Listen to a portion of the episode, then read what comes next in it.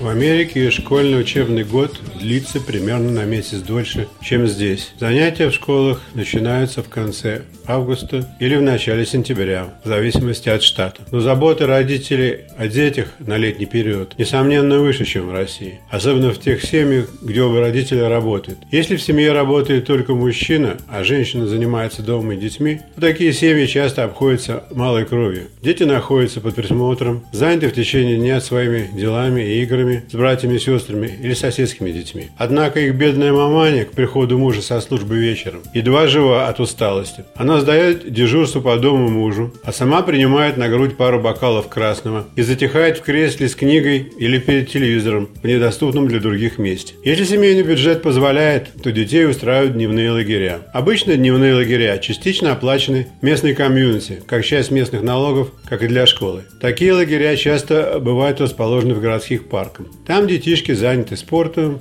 и другими летними развлечениями до 4 часов дня. Родителям за такой лагерь нужно платить, но не так много по сравнению с частными круглосуточными лагерями, находящимися далеко от дома. Отправить ребенка в достойный летний лагерь совсем не по карману 90% американского населения. Скажем так, стоимость двух смен в приличном лагере на одного человека равна стоимости поездки во Францию на две недели семье из трех человек. Лагерный бизнес – дело, проверенное временем и часто случается, что бывшие воспитанники лагерей, многие годы спустя, откупают их у предыдущих хозяев, если у тех возникает желание отойти от дел. Такое, однако, происходит крайне редко, потому что лагерь с хорошей репутацией давно стал одной из форм семейного бизнеса, приносящего доходы поколениям. Попробуем разобраться, в чем же тут дело.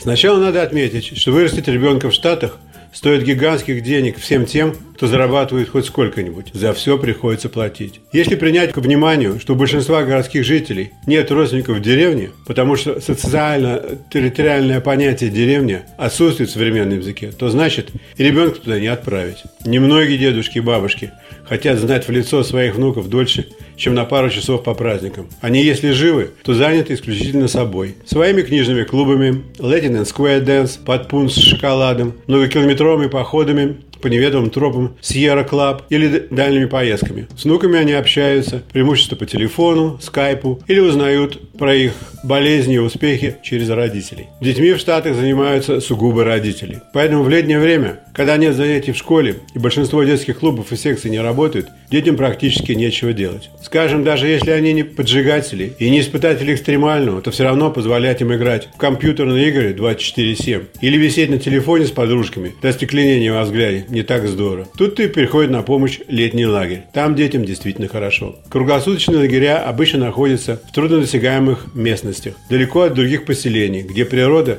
все еще относительно девственна, с лесами, озерами и следами невиданных зверей. Большие участки земли были откуплены годы назад именно с этой целью, за умеренные по причине отдаленности деньги. На территории лагеря чаще всего бывают отстроены две дюжины домиков со спальнями, туалетами и душами на 12-16 человек, клуб-столовая с кухней, кино залом, который также может служить местом для танцев, концертов или спорт-игр в дождливую погоду. На территории лагеря обязательно есть поле для игры в бейсбол, теннисные корты, баскетбольные площадки и огороженный от озера бассейн для плавания. Все описанное должно быть в любом, даже самом замшевелом лагере. Однако детским фантазиям нет предела, поэтому теперь многие тематические лагеря имеют цирковые трапеции, полноразмерные батуты, мачту для банджи-джампинг, стены для лазания, искусственные острова на озере с трамплинами для прыжков на водных лыжах и лабиринты для игры в войнушку и стреляющего шариками с краской оружия. Чем больше в лагере прибамбасов, тем дороже он стоит. Но не только потому, что стоит постройка аттракционов и найм инструкторов, супервайзеров для правильного пользования оборудованием, но и главным образом по причине страховки, которую платят владельцы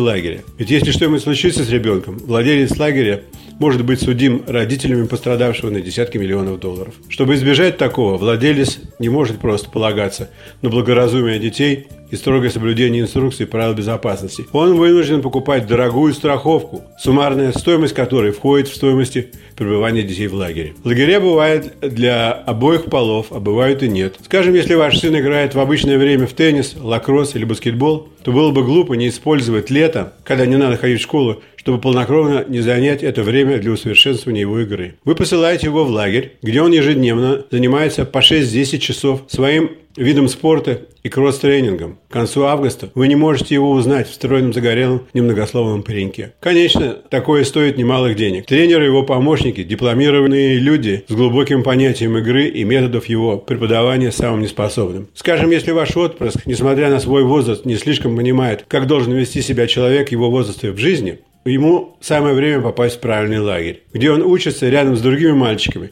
как, наконец, вырасти не только ростом, но и своими ежедневными поступками. В лагере его этому научат. И не будет больше разговоров о чистке зубов, подстригании ногтей, частоте принятия душа и стирки белья. Да, это стоит немалых денег, если вы не хотите отправить его по программе обмена в какую-нибудь африканскую страну.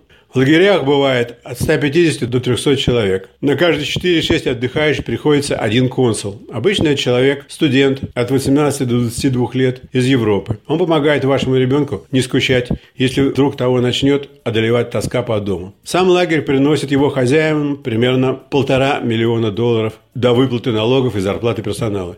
Это не так плохо за 8 недель работы в год. Недавно я узнал, что все лагеря имеют специальные требования к одежде и индивидуальному инвентарю своих лагерников. Мало того, что на всех видах одежды обязательно должна быть символика этого конкретного лагеря, но даже она должна быть и на бумаге для писем, туалетной бумаге, фонариках и персональных вентиляторах тоже. Если учитывать, что дети растут из года в год, то одну и ту же одежду использовать не удается. Приходится к лагерному сезону докупать новое, которое может стоить примерно столько же, сколько стоит гардероб для работника корпорации в год. Что-то около полутора тысяч. Было бы не безинтересно послушать объяснение одного из продавцов лагерного барахла. Когда взбунтовавшийся отец запротестовал платить за пару детских носков с символикой оскорбительно большие деньги, ведь у его дочки этих носков дома, без символики, правда, два комода. Продавец сделал усталое лицо и сказал, представьте, что ваша дочка, возвращаясь после танцев к себе в номер, нехоженной тропой, наткнется на голодного медведя. Медведь, разумеется, переживет ее до полной неузнаваемости. И только по символике на несъеденном Есениным носке,